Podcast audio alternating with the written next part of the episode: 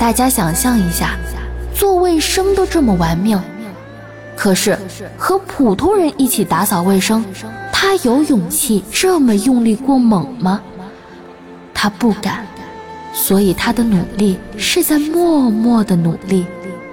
而这种付出，慢慢的在消耗他的意志力，尤其是为了还房贷。用去了大量精力去控制自己，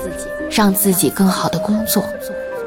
而当房贷结清的时候，他的意志力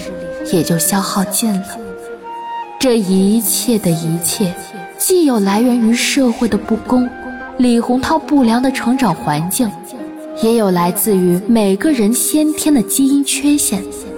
可能这些客观原因和主观认知彻底激发了李洪涛抑郁质的基因，而我们能做的仅仅是去尽力了解每个人，学会去尊重每一个个体的生活方式。吴克大队长缓缓走上主席台说：“谢谢叶问同志，还有瞿清瑶小同志。”